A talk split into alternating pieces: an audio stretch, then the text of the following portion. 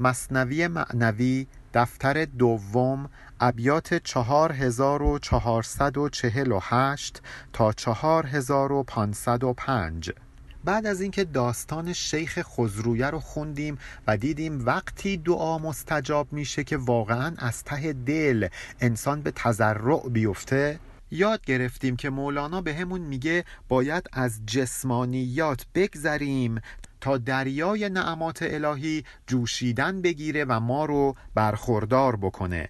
این مفهوم رو مولانا در قالب یک داستان می‌خواد برامون بیان کنه. در واقع ما می‌خوایم یاد بگیریم که اگر روحمون آلوده باشه جسممون اصلا ارزشی نداره. جسم وقتی می‌تونه ارزشمند باشه که یک روح با صفا در علونه کرده باشه یا جسم در یک روح با صفا لونه کرده باشه. حالا با هم ابیات رو بخونیم تا ببینیم پیام مولانا چیست. زاهدی را گفت یاری در عمل کم گری تا چشم را ناید خلل. یک دوستی به یک پارسا و زاهد گفت اینقدر گریه نکن در عبادت کردن هات کمتر گریه کن داری به چشمت آسیب میرسونی. گفت زاهد از دو بیرون نیست حال چشم بیند یا نبیند آن جمال. زاهد گفت از دو حالت خارج نیست یا چشم من جمال یار رو می‌بینه یا نمی‌بینه. گر ببیند نور حق خود چه غم است؟ در وسال حق دو دیده چه کم است؟ اگه قرار باشه با این گریه کردنام من بتونم جمال حق رو ببینم قصه ای ندارم. مگه فدا کردن دوتا چشم چه ارزشی داره در مقابل موهبت دیدار حق؟ برای وسال حق اگه دوتا چشمم رو فدا کنم مگه چه اهمیتی داره؟ ور نخواهد دید حق را گو برو. این چون این چشم شقی گو کور شو. حالا حالت دوم اگر قرار نیست که من با این چشمام حق رو ببینم به وسال حق نائل بشم خب اصلا باید به این چشم ها بگم برو. این چشمای شقی و بدبخت بهتره که کور بشن اصلا.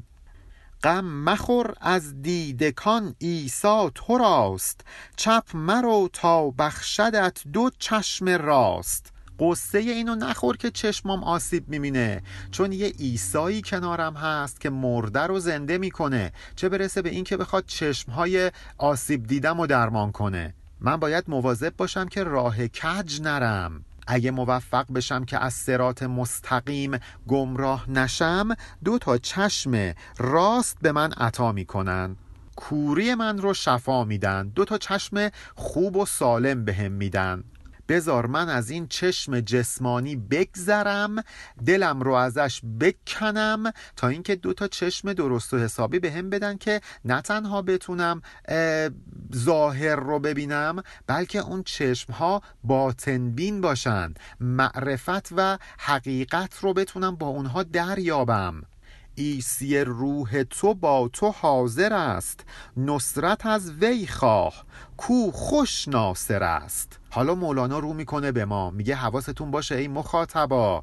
این ایسایی که همراه روح شما هست همیشه کنارتونه همیشه باهاتونه حضور داره. ازش کمک بخواید که اون یاور و ناصر بسیار خوبیه. در این بیت روح به عیسی تشبیه شده. فکر نکنید که عیسی متعلق به روحه. وقتی میگه عیسی روح تو یعنی روح تو که مانند عیسی میمونه. پاک و با صفاست. دور از عالم ماده و مقارن عالم معناست. میگه برید از این عیسی درخواست کمک بکنید. لیک بیگار تن پر استخوان بر دل عیسی منه تو هر زمان. ولی اگه همش بخوای به این تنت برسی به این جسمت برسی همش به فکر فربه کردن تنت باشی اون وقت برای این ایسایی که همراه روحت هست تبدیل میشی به یک بار سنگین یک بیگار. میگه این بیگار تنت رو تحمیل نکن به اون ایسای روحت. هر چقدر به جسمانیات توجه کنی انگار داری اون ایسای روح رو به زنجیر می‌کشی. داری بار بر او تحمیل می‌کنی. همچو آن ابله که اندر داستان ذکر او کردیم بهر راستان. مثل داستان اون ابلهی که به حضرت عیسی گفتش که اسم اعظم رو به من یاد بده تا من مرده ها رو زنده کنم.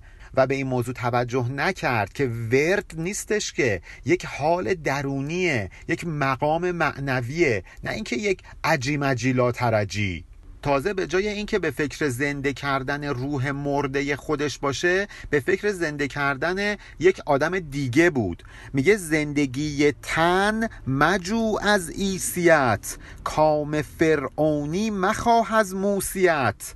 دنبال زندگی مادی انقدر نباش. یه خورده به فکر معنویات باش. ما خیلی از دعاهایی که می‌کنیم شاید تقریبا همه دعاهایی که می‌کنیم برای زندگی مادی مونه خدایا بهمون پول بده بهمون خونه بده بهمون سلامتی بده. همش مال زندگی دنیایی مونه پس زندگی اخرویمون چی؟ کی کی شده دعا بکنه؟ خدایا به هم این توفیق رو بده غیبت نکنم. خدایا به هم این توفیق رو بده حسود نباشم. ما کدوممون با همه وجود مثل اون بچه ای که حلواش رو ازش گرفته بودن و گریه می‌کرد اینجوری از خدا بخوایم که حسود نباشیم. اینجوری از خدا بخوایم که ریا نکنیم. از ایسای روحت زندگی و عیش دنیایی رو طلب نکن. از موسای روحت کام فرعونی طلب نکن. یعنی کام روایی شاهانه نخواه.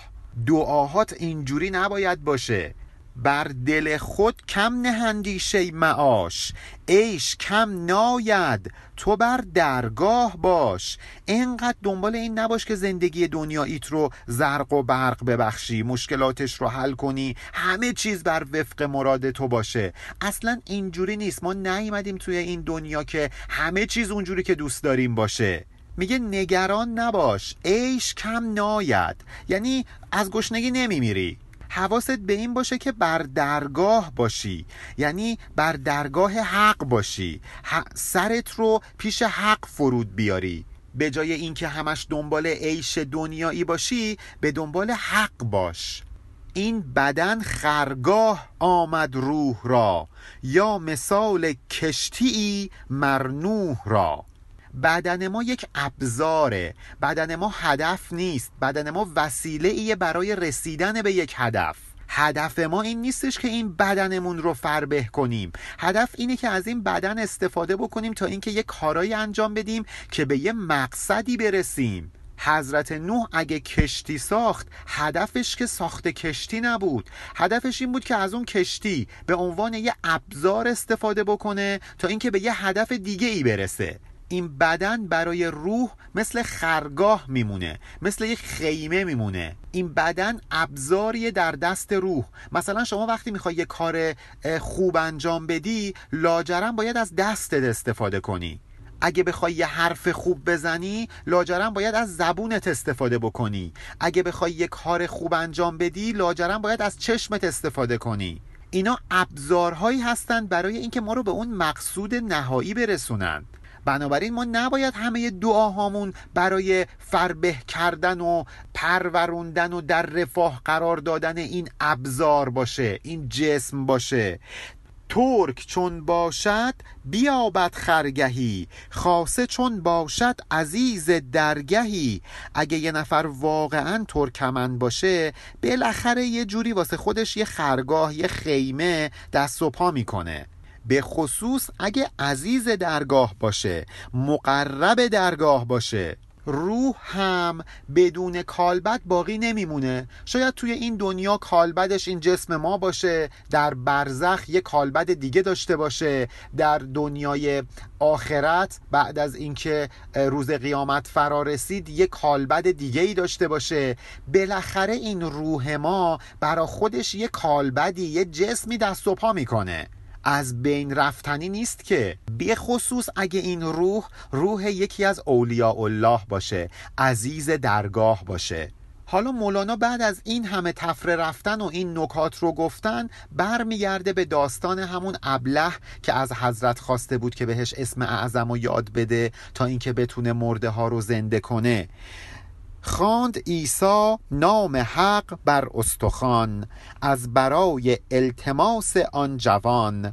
حضرت عیسی هم به خاطر اینکه اون جوان خیلی عز و جز کرد تقاضاش رو پذیرفت. اون اسم شریف رو اون نام حق رو بر اون استخوانها خوند تا اینکه زنده بشند. حکم یزدان از پی آن خام مرد صورت آن استخوان را زنده کرد. به خاطر اینکه خداوند اجازه داد به اذن الهی به حکم یزدان به سبب درخواست آن خام مرد آن مرد نادان آن مرد ابله.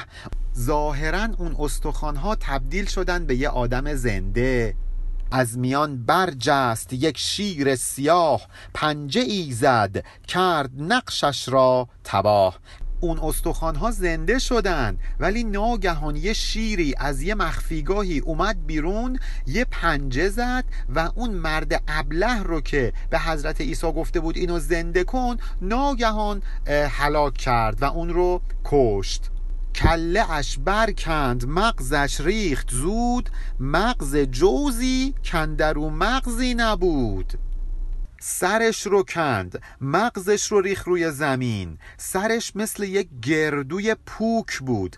مغز جوزی کندرو مغزی نبود. یعنی مغز یک گردوی پوک. این آدم اگه عقل داشت که چون این درخواستی از حضرت عیسی نکرده بود نگفته بود اینو زنده کن. بهش می‌گفت یه چیزی یادم بده که روح مرده خودم زنده بشه. گرورا مغزی بودی اشکستنش خود نبودی نقص. الا بر تنش. اگه این آدم عقل داشت اینکه جسمش از بین می‌رفت باعث تباهی روحش نمی‌شد. بالاخره روحش یک جای کالبدی پیدا می‌کرد. چون اون آدم که جسم نبود اون آدم در واقع روح بود. این جسم فقط یه ابزار بود. اگه اون آدم عقل داشت جوری عمل می‌کرد که با شکستن سرش فقط به جسمش آسیب برسه نه به اون هویت واقعی خودش. اون شیر همین آدم رو نکشت به خاطر اینکه بخوردش. حضرت بهش میگه گفت عیسی چون شتابش کوفتی. گفت زان رو که تو زو آشوفتی. حضرت عیسی به شیر میگه چرا اومدی اینجوری انقدر زود این آدم رو کشتی؟ شیر بهش میگه به خاطر اینکه تو رو ناراحت کرد تو رو آشفته کرد. گفت عیسی چون نخوردی خون مرد؟ گفت در قسمت نبودم رزق خرد. حضرت عیسی بهش میگه پس چرا نخوردیش؟ میگه به خاطر اینکه در رزق من نبود که این آدم رو بخورم. این آدم رزق من نبود. مقدر نشده بود که من اون رو بخورم. شاید ماها خیلی آمون خیلی از مادیات رو به دست بگیریم. ولی هیچ وقت نتونیم ازشون استفاده کنیم. چقدر آدما هستن که وقتی میمیرن حساب بانکیشون پره چندین خونه دارن ولی هیچ استفاده ای از اینا نتونستن بکنن. طرف یه خونه خریده اجاره داده و هیچ وقت از این خونه استفاده نکرده تا اینکه مرده. این آدم درسته که اون مال رو به دست آورده ولی رزقش نبوده که که ازش استفاده بکنه. خیلی از ماها اینجوری هستیم. ای بسا کس همچو آن شیر ژیان سید خود ناخورده رفته از جهان. چقدر آدما هستند که مثل این شیر ژیان شیر خشمگین یه چیزی رو سید کردن ولی نتونستن اون سید رو بخورن و از دنیا رفتن. قسمتش کاهی نو و حرسش چو کوه وجه نو کرده تحصیل وجوه. این آدما قسمتشون به اندازه یک کاه هم نیست ولی هرس و طمعشون به اندازه کوهه. خدا براشون نوشته که این آدم از این دنیا باید به اندازه یک کاه بهره ببره. حالا اگه این آدم هرس زده و یک کوه رو هم به دست آورده استفاده ای ازش نمی‌تونه بکنه. طرف یه ماشین آنچنانی داره ولی توان رانندگی رو خدا یهو ازش می‌گیره. خونش یه استخر آنچنانی داره ولی به خاطر یه زخمی که روی بدنش داره نباید وارد آب استخر بشه. این آدم مثل کسی میمونه که نزد خدا وجهی نداره آبرویی نداره فقط تحصیل وجوه کرده فقط پول به دست آورده. حتی ممکنه در نزد مردم یه وجهی داشته باشه ولی نزد خداوند اصلا وجهی نداره. این به این معنی نیستش که ما نباید تلاش بکنیم تا اینکه روزی به دست بیاریم. تلاش کردن که مزموم نیست. هرس زدن مزمومه ای میسر کرده ما را در جهان سخره و بیگار ما را وارهان. مولانا دعا می‌کنه. میگه ای خدایی که کارهای سخت رو توی این دنیا برای ما میسر و آسون کردی. ما رو رها کن ما رو نجات بده از سخره و بیگار از کارهای بیفایده. یک زمان محدودی خدا توی این دنیا به ما داده. اینکه ما چجوری از این زمان استفاده بکنیم واقعا برای ما سرنوشت سازه. مولانا میگه خدایا این زمان رو از من نخواه که صرف کارهای بیگار کنم صرف کارهای بیهوده کنم. کاری کن زمانم رو صرف یک کار مفیدی بکنم. کاری که منو نهایتا به اون مقصد برسونه. تعمه بنموده به ما وان بوده شست. آنچنان بنما به ما آن را که هست. خیلی از چیزایی که ما فکر می‌کنیم رزق و روزیمونه فقط تعمه است. ماهی بیچاره فکر می‌کنه یه کرمی اومده که این بخوره و سیر بشه. ولی همین که اون رو میره و میاد که بخوره می‌بینه که شست بوده. تعمه قلاب ماهیگیری بوده. خدایا این تعمه ها رو به ما حقیقتش رو نشون بده. خدایا حقیقت پدیده هایی که اطرافمون اتفاق میفته رو به همون نشون بده و فقط ما رو محدود نکن به اون چه که واقع میشه. به واقعیت ما رو محدود نکن. به ما حقیقت رو هم نشون بده. مولانا در این ابیات داره به همون میگه که حرس بیخوده نزنید. رزق شما یک رزق محدوده. ما در این دنیا خیلی کارای بزرگی نمی‌تونیم بکنیم. ما یک گناه خیلی خیلی بزرگ نمی‌تونیم توی این دنیا انجام بدیم. چه کسی می‌تونه گناهی به این بزرگی انجام بده که مثلا در یک لحظه همه آدمای روی کره زمین رو بکشه؟ ما لذت های خیلی بزرگی هم از این دنیا نمی‌تونیم ببریم. ما خیلی محدودیم. رزق ما توی این دنیا به اندازه یک کاهه. پس نباید هرس بزنیم به اندازه یک کوه. ای پادشاه که دلت می‌خواد همه جهان رو فتح بکنی تو در واقع داری هرس می‌زنی. تو رزقت به اندازه یک کاهه. اون وقت داری به اندازه یک کوه هرس می‌زنی. یه آدمی مثل نادر شاه افشار با اون همه عظمتش یهو می‌بینی که ناقافل از این دنیا میره. یه نفر که جهان رو به هم ریخته بود. از هندوستان بگیر تا اروپا. خلاصه گفت آن شیر ای مسیحا این شکار بود خالص از برای اعتبار. اون شیر به حضرت عیسی گفتش که ای حضرت مسیح ای حضرت عیسی این رو بدون اگه من این آدم رو کشتم واسه این نبود که بخورمش. فقط به خاطر اعتبار مردم بود. واسه این بود که مردم عبرت بگیرن. من این رو برا خودم شکار نکردم. گر مرا روزی بودی اندر جهان خود چه کار استی مرا با مردگان؟ اگه من توی این دنیا یک رزق و روزی و نصیبی داشته باشم قاطی مرده ها چی کار می‌کنم؟ اینجا مولانا داره به ما نهیب می‌زنه. میگه این شیر در این دنیا اصلا رزق نداشت. اگر رزق داشت که مرده خور نبود. نمی اومد هر چیزی که مرده بود رو بخوره. ما انسان ها نباید مثل حیوانات مرده خار باشیم. ما باید زنده خار باشیم. روزی ما این غذای مرده ای که می‌خوریم نیست. روزی حیوانات مرده خوریه. ما روزیمون یه چیزای دیگه ایه رزق و روزی ما رزق و روزی تنمون نیست رزق و روزی روحمونه. معرفت کسب کردن یعنی زنده خوردن. ما باید عقلمون رو تغذیه کنیم روحمون رو تغذیه کنیم. هر چقدر جسممون رو تغذیه کنیم مثل این شیر مثل حیوانات مرده خوری کردیم. شعن خودمون رو کردیم شعن یک حیوان. شیر میگه من بیچاره که توی این دنیا رزق و روزی ندارم و الا اینقدر قاطی مرده ها نبودم از مرده ها تغذیه بکنم. این سزای آن که یابد آب صاف همچو خر در جو بمیزد از گذاف میز یعنی ادرار. بمیزد یعنی ادرار کند. شیر میگه این سزای کسیه که یه آب زلال پیدا می‌کنه. به جای اینکه قدرش رو بدونه و ازش استفاده بکنه مثل یک خر میاد در این آب زلال آب جو که آب صاف هست ادرار می‌کنه تباهش می‌کنه. مثل اون آدمی که رسید به حضرت عیسی. به جای اینکه از حضرت استفاده بکنه ببینید چه درخواستی ازش کرد. مثل اون مرد که به حضرت علی رسید گفت تعداد موهای ریش من چند تاست. اینها مثل خری هستند که در آب صاف جو ادرار می‌کنه. گر بداند قیمت آنجوی خر او به جای پا نهد در جوی سر.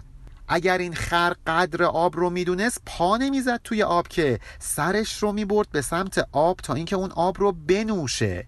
اون فردی که به حضرت عیسی رسید باید سرش رو تغذیه می کرد مغزش رو تغذیه می کرد تا مثل یک گردوی پوک نباشه اون مغزش. او بیابد آنچنان پیغمبری میر آبی زندگانی پروری.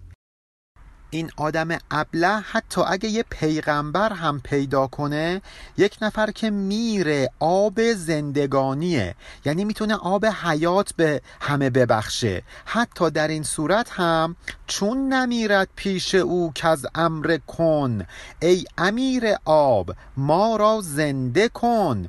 چطور ممکنه که پیش امر اون پیامبر جان نبازه؟ نگه که ای امیر آب ای کسی که فرمان روای آب حیات هستی به ما آب زندگانی بده. ما رو به اون آب زندگانی زنده کن. این آدم ابله که با حضرت عیسی ملاقات کرده باید متوجه می شد که حضرت عیسی میر آب زندگانیه. باید ازش طلب آب زندگانی می کرد ولی در عوض بهش گفت میشه یکی از کرامت هاتو به من نشون بدی؟ اینو زنده بکنی تا اینکه من ببینم و ذوق زده بشم. ابله باید باشه که همچین درخواستی بکنه. یه آدم عاقل وقتی به پیامبری می‌رسه که آب زندگانی بخشه چطور ممکنه پیش اون نمیره؟ چطور ممکنه که اگه اون پیامبر بهش بگه بمیر نمیره امر بکنه که کن باش اون وقت نباشه؟ یعنی باید همه وجودش رو در طبق اخلاص بذاره برای چنین شخصی. ولی اون ابله چی کار کرد؟ یک کار ابلهانه. هین سگ نفس تو را زنده مخواه کو عدو جان توست از دیرگاه. حواستو جمع کن. نکنه که این هوای نفست که مثل یک سگ درنده است زندش کنی به پرورونیش فربهش کنی. این سگ هوای نفس دشمن جان توست. از دیرگاه هم دشمن جان تو بوده. از زمان حضرت آدم دشمن جان ما انسان ها بوده. خاک بر سر استخانی را که آن مانع این سگ بود از سید جان. این لذت های زودگذر دنیا مثل یه تیکه استخون میمونه که بندازی جلوی یه سگ. این سگ نباید به یه استخوان دل خوش بکنه. باید بره یه غذای عالی کسب بکنه. ولی سرگرم این استخوان میشه. خاک بر سر این استخوان که اجازه نمیده اون سگ بره یه غذای خوب و درخور و شایسته رو به دست بیاره. این تن ما مثل اون استخوان میمونه. لذاتی که به این تن ما می‌خوایم برسونیم مثل اون استخوان میمونه. خاک بر سر این لذاتی که ما رو از سید جان باز میده. دارند نمی‌ذارند بریم سید معانی حقیقی کنیم سید غذای روح بکنیم. سگنئی بر استخوان چون عاشقی؟ دیو چوار از چه بر خون عاشقی؟ اگه واقعا سگ نیستی چرا اینقدر شیفته استخوانی؟ چرا مثل یک دیوچه مثل یک زالو حریسی به مکیدن خون؟ اگه همش دنبال اینی که سر دیگران کلاه بذاری تا اینکه یه چیزی آیدت بشه بدون که زالویی. اگه همش دنبال اینی که یک سری لذات زود گذر رو به دست بیاری و دلتو بهشون خوش بکنی بدون که مثل سگ میمونی که دنبال یه استخونه. آنچه چشمستان که بیناییش نیست. زمتحانها جز که رسواییش نیست. این چه چشمیه که تو داری؟ نه از امتحانات الهی می‌تونه سرفراز بیرون بیاد. همه این امتحانات رو درشون مردود میشه و نه اینکه اصلا بصیرتی داره نه اینکه چشم حقیقت بینه. به چه درد می‌خوره چون این چشمی؟ فقط یه چشمی گذاشتن روی سر آدم که دارای بینایی حقیقی نیست. پس کسی که دارای چنین چشم با بصیرتی نباشه حقیقت بین نباشه در واقع چشم نداره. اصلا در واقع انسان نیست مثل حیوان میمونه. صحو باشد زنها را گاه گاه. این چه زن است؟ این که کور آمد زراح بله گاهی اوقات آدم دچار صحو و خطا در دیدن و در تشخیص حقیقت میشه. ولی فقط گاهی اوقات اونم یک صحو. این چه زن و گمانیه که نمی‌ذاره آدم اصلا راه رو ببینه؟ آدم رو از راه کاملا نابینا کرده. این که دیگه قابل پذیرش نیست. این خیلی مشکل ریشه ای هستش. بعضی از زن و گمان ها هستش که آدم رو به یقین میرسونه مثل اون شکی که حضرت ابراهیم کرد و از خدا خواست که بهش نشون بده چجوری مرده ها رو زنده می‌کنند. ولی گاهی اوقات این زنها این شکها این شبه ها ریشه حقیقت بینی آدم رو قطع می‌کنن. این دیگه قابل پذیرش نیست. دیده ها بر دیگران نوهگری. مدتی بنشین و بر خود میگری. ای چشم ای دیده تو که همش داری به حال دیگران نوهگری و گریه می‌کنی. یه دفعه هم بشین و به حال خودت گریه کن. یه نگاهی به خودت بکن. این آ در دیده آ آییه که داریم صدا می‌کنیم مثل مثلا سعدیا. ما همش عیب دیگران رو می‌بینیم ولی یک بار نمیشینیم به عیب خودمون نگاه کنیم. زبر گریان شاخ سبز و تر شود زان که شم از گریه روشنتر شود. مثلا اگه باران بباره شاخ درخت سرسبز میشه تر و تازه میشه. اگه شمع گریه بکنه این نورش به همه جا پراکنده میشه. پس ما هم باید مثل باران به حال خودمون گریه کنیم تا سرسبز بشیم. مثل شمع باید به حال خودمون گریه کنیم تا نورافشان بشیم. تا دلمون به نور حقیقت روشن بشه. هر کجا نوه کنند آنجا نشین. زان که تو اولاتری اندر هنین برو ببین کجا دارن گریه می‌کنن. همونجا بنشین. به خاطر اینکه تو از همه اونها برای گریه کردن سزاوارتری. یک گریه به حال خودمون به حال بدیهامون. ما باید خیلی قافل باشیم که واقعا بنشینیم و مثلا به خاطر سر بریده امام حسین و فقط سر بریده امام حسین گریه کنیم. امام حسین که رستگار شده گریه ما باید به خاطر این باشه که ما امام حسینی نیستیم. امام علی که با ضربه خوردن خودش میگه فست و رب الکعبه ما باید خیلی قافل باشیم که ناراحت باشیم از اینکه امام علی رستگار شد. ما باید ناراحت باشیم به خاطر اینکه مثل امام علی نیستیم. گریه اگر می‌کنیم باید به حال خودمون باشه. باید با گریه و تضرع از خدا بخوایم تا اینکه این بدی هامون رو کمکمون بکنه تا اینکه از خودمون دور کنیم. مثل اون کودک حلوا فروش با همه وجود گریه بکنیم تا به خواستمون برسیم و خواستمون باید خوب شدن خودمون باشه. پاک شدن نفسمون باشه. گریه کردن برای چیزهایی که فقط به درد این دنیامون می‌خوره میشه مثل کسانی که زان که ایشان در فراغ فانی اند قافل از لعل بقای کانی اند. اینها دارن گریه می‌کنن به خاطر اینکه از یه چیزای فانی دور افتادن. از نعمتهای موقتی و زودگذر دور افتادن. اینا می‌شدن به خاطر این چیزا گریه می‌کنن. قافلند از اون لعل بقای کانی از اون لعل معدن جاودانگی از اون نعمتی که آدم رو بهش دولت جاودانه میبخشه. در یک کلام از عشق قافلن چون عشقی که به آدم دولت پاینده میبخشه. مولانا خودش میگه دولت عشق آمد و من دولت پاینده شدم.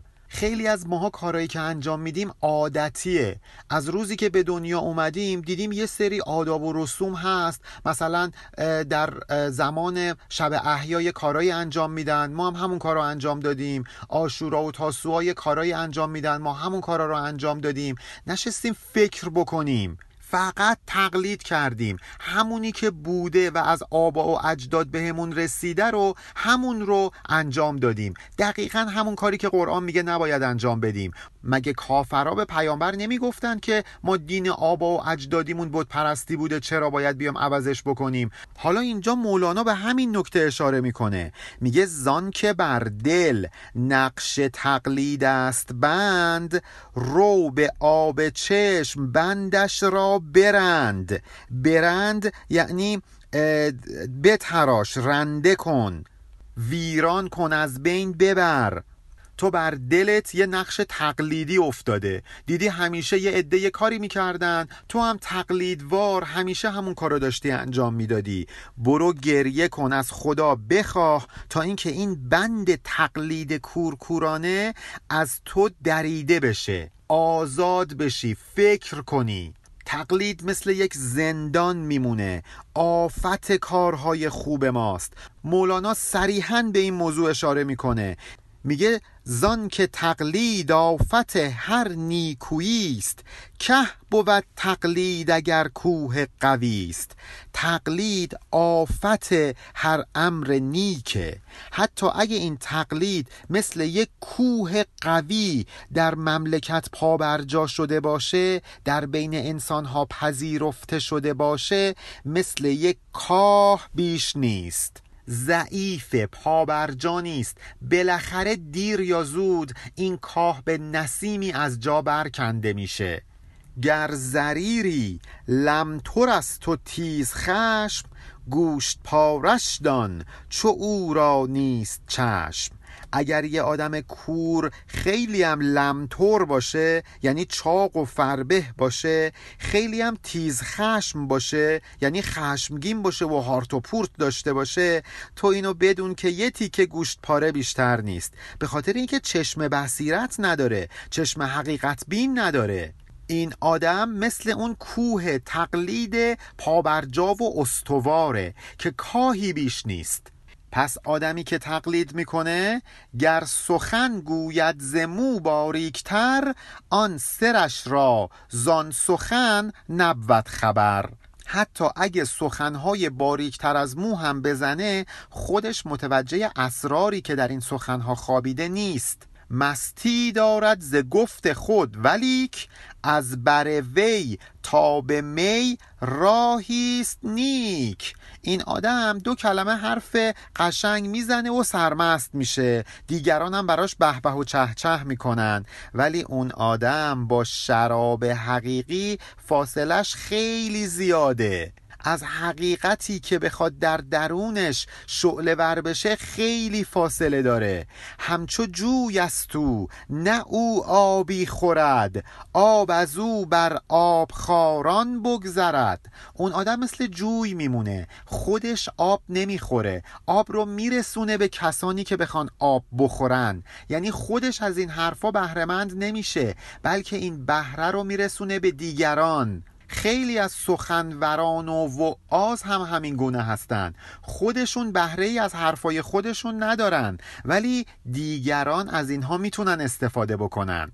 آب در جو زان نمی‌گیرد قرار زان که آن جو نیست تشنه و آب خار چرا آب در جوی قرار نمی‌گیره؟ همینجوری جاری میشه و از جوی فرار می‌کنه و میره. به خاطر اینکه اون جوی دلش نمی‌خواد که این آب رو بخوره. چرا خیلی از ماها وقتی حرف های پرمعنی و پرمغز رو میشنویم درمون هیچ تأثیری نمی‌ذاره؟ چون خودمون دلمون نمی‌خواد که بهرهمند بشیم. همچون نایی ناله زاری کند لیک پیکار خریداری کند. یه نفر رو در نظر بگیرید که می‌خواد یه نی رو بفروشه. خودش هم یه نی قشنگی مینوازه. ولی دلش شاداب نمیشه از این نواختن. به خاطر اینکه همه هوش و حواسش اینه که اون خریدارا رو جلب کنه تا اینکه بتونه نیش رو بفروشه. نی نمی‌زنه که صفای روح حاصل بکنه. اون مقلدایی که کلمات اولیاء الله رو همینجوری به زبون بیان می‌کنن فقط واسه اینه که بهبه و چهچه دیگران رو برای خودشون خریداری کنن. ولی هیچ تأثیری تو وجودشون نمی‌ذاره. مولانا داره به ما هشدار میده. به من علی ارفانیان داره هشدار میده. میگه تو که داری این حرفا رو می‌زنی مواظب باش به خاطر بهبه و چهچه دیگران نباشه. در وجود تأثیر کنه. توی اخلاق و رفتار و سکنات تأثیر بذاره. نوهگر باشد مقلد در حدیث. جز طمع نبود مراد آن خبیس خیلی از مداها و کسانی که تلاش می‌کنن دیگران رو به گریه وادارن به اینها میگن نوهگر نوه خان این چیزی که ما الان بهشون میگیم مداح اینها خیلیاشون مقلد در حدیثن. یعنی از روی تقلید یه کلماتی رو فقط با سوز و گداز بیان می‌کنن تا اینکه دیگران رو جلب خودشون بکنن. اینا طمع دارن. اینا آدمای خبیسی هستن. دلشون واقعا نمیسوزه. دارن تظاهر به گریه می‌کنن.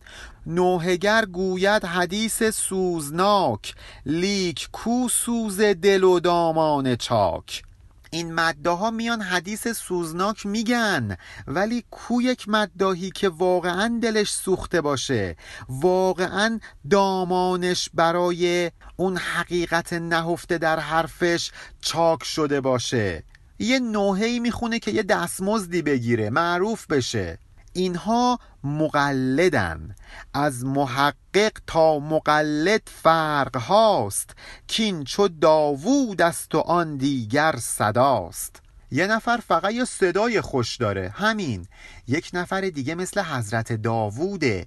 اون حرفی که در صدای خودش می‌گذاره و به دیگران میگه یک حرفیه که از جان و دلش بر اومده و بر جان و دل دیگران مینشینه. این میشه فرق آدم محقق و مقلد. من خواهش می‌کنم به این موضوع دقت کنید که کلمات محقق و مقلد در مصنوی با اون چیزی که ما الان ازش می‌فهمیم فرق می‌کنه. از نظر مولانا مقلد کسیه که حرف حق رو بزنه ولی در وجودش تأثیری نداشته باشه همینجوری علکی یه حرفی بزنه بدون اینکه تأثیری پذیرفته باشه از این حرف. ولی محقق اون کسیه که همه این معانی در وجودش نشسته. براش تبدیل شده به یک حال درونی به یک مقام. خیلی فرق بین کسی که فقط قرآن رو می‌خونه و هزار تا کار زشت انجام میده با اون کسی که قرآن در وجودش نشسته و در همه رفتارها و افکارش تجلی پیدا کرده. محقق و مقلد در بیان مولانا اینها هستند. مقلد کسیه که یه نمازی می‌خونه و خم و راست میشه محقق کسیه که با حضور دل نماز می‌خونه. منبع گفتار این سوزی بود وان مقلد کهن آموزی بود. آدم مقلد فقط حرفای خوب دیگران رو حفظ کرده از قدیم اینها رو یاد گرفته مقلدانه اینها رو بیان می‌کنه. ولی آدم محقق از دلش سرچشمه می‌گیره حرفایی که می‌زنه. از سوز دل و اخلاصش سرچشمه می‌گیره. هین مشو قره بدان گفته حزین. بار برگاو و برگردون هنین گردون یعنی گاری. میگه همونطوری که گاو داره بارگاری رو می‌کشه ولی قیژ قیژ از صدای چرخهای گاری بلند میشه نالش رو گاری می‌کنه در حالی که بار رو داره گاو حمل می‌کنه. عین همین حالت وقتیه که یک مقلد داره حرفهایی می‌زنه که حزینه. حرفای اندوهبار و سوزناک می‌زنه. گول این حرفا رو نخور ای کسی که داری مصنوی رو می‌خونی. سوز این حرفا جای دیگه است. این مقلد فقط داره مثل اون گاری ناله می‌کنه. ولی بازم با این حال هم مقلد نیست محروم از ثواب. نوهگر را مزد باشد در حساب. ولی بازم با این حال اون آدم مقلد از ثواب و پاداش محروم نیست. مثل اون مداهی که علکی میاد روزه می‌خونه و چند نفر گریه هم می‌کنن و یه دستمزدی می‌گیره. اون مداح هم از دستمزد بی بهره نیست. پس این مقلد هم بالاخره یه مرتبه ای از اجر معنوی رو به دست میاره. حالا نتونسته برسه به مقام تحقیق. کافر و مؤمن خدا گویند لیک در میان هر دو فرقی هست نیک. آیه 38 سوره زمر میگه که اگه از کافرا سوال بکنی که این آسمون ها و زمین رو کی خلق کرده اونا حتما میگن خدا خلق کرده. ولی این خدا گفتن کافرا کجا؟ اون خدا گفتن مؤمنا کجا؟ خیلی بین اینها فاصله است. آن گدا گوید خدا از بحر نان متقی گوید خدا از عین جان. یه نفری گداه میگه شما رو به خدا به من کمک کنید. همش خدا خدا می‌کنه. نیت این آدم کجا؟ نیت آدم متقی که از ته دلش و از اعماق جانش خدا رو صدا می‌کنه کجا؟ گر بدانستی گدا از گفت خیش پیش چشم او نه کم ماندی نبیش اگه این آدم گدا می‌فهمید مفهوم حرفی که داره می‌زنه اگه این آدم گدا اون خدایی که داره همش اسمش رو میاره میشناخت از عظمت نام خدا دیگه هیچ چیزی پیش چشمش کم یا زیاد نبود. هیچ چی به جز خدا براش ارزش نداشت. خاک و طلا براش یکی می‌شد. سالها گوید خدا آن نانخواه همچو خر مصحف کشد از بحر کاه. یه خر رو در نظر بگیرید بارش کتابه مصحفه. این خر این بار کتاب رو می‌کشه تا اینکه بعدا یه خورده کاه بریزن جلوش و شکمش رو سیر کنه. اصلا بهره ای از اون معلوماتی که در کتب بوده نبرده. این آدم گدا هم همین جوریه. سالها خدا خدا کرده ولی هیچ بهره ای از این خدا خدا کردنش نبرده. فقط نانخواه بوده. می‌خواسته یه لغمه نون بهش بدن. یک دوزار پول بذارن کف دستش. خیلی از مداها خیلی از وعاز خیلی از کسانی که خیلی کتاب خوندن اونها هم همین جوری هستند. سالها خدا خدا کردند امام امام کردند پیغمبر پیغمبر کردند. سالها حرفای ظریف و نازک بینانه رو گوش کردند و خوندند ولی هیچ تأثیری در وجودشون نداشته. گر به دل در تافتی گفت لبش ذره ذره گشته بودی قالبش اگه این حرفایی که بر لبهاش جاری میشه نورش در دلش افتاده بود اون وقت همه وجودش بر اثر نور این حرفها ذره ذره می‌شد. لرعیته خاشعا متصدعا من خشیت الله. سوره 8 آیه 21 میگه اگر که ما قرآن رو این حرف هایی که در این قرآن هست رو این مفاهیم رو بر کوه نازل کرده بودیم بدون تردید از ترس خدا متلاشی می‌شد ذره ذره می‌شد به مستاق این بیت. نام دیوی ره برد در ساهری تو به نام حق پشیزی می‌بری. یه آدم جادوگر از نام دیو نام شیطان استفاده می‌کنه و به مقصودش می‌رسه. آیا تو می‌خوای با اسم حق تعالی یک پشیزی چیزی به دست بیاری؟ اون ساهر با شیطان به هدفش می‌رسه اون وقت تو که ادعاد میشه آدم حقیقت بین و حقیقت اندیشی هستی آیا با نام حضرت حق حاضری که خودت رو به کمتر معرفتی برسونی؟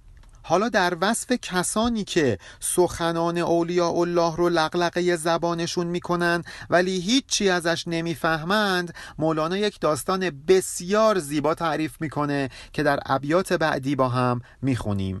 پایان بیت 4505 علی ارفانیان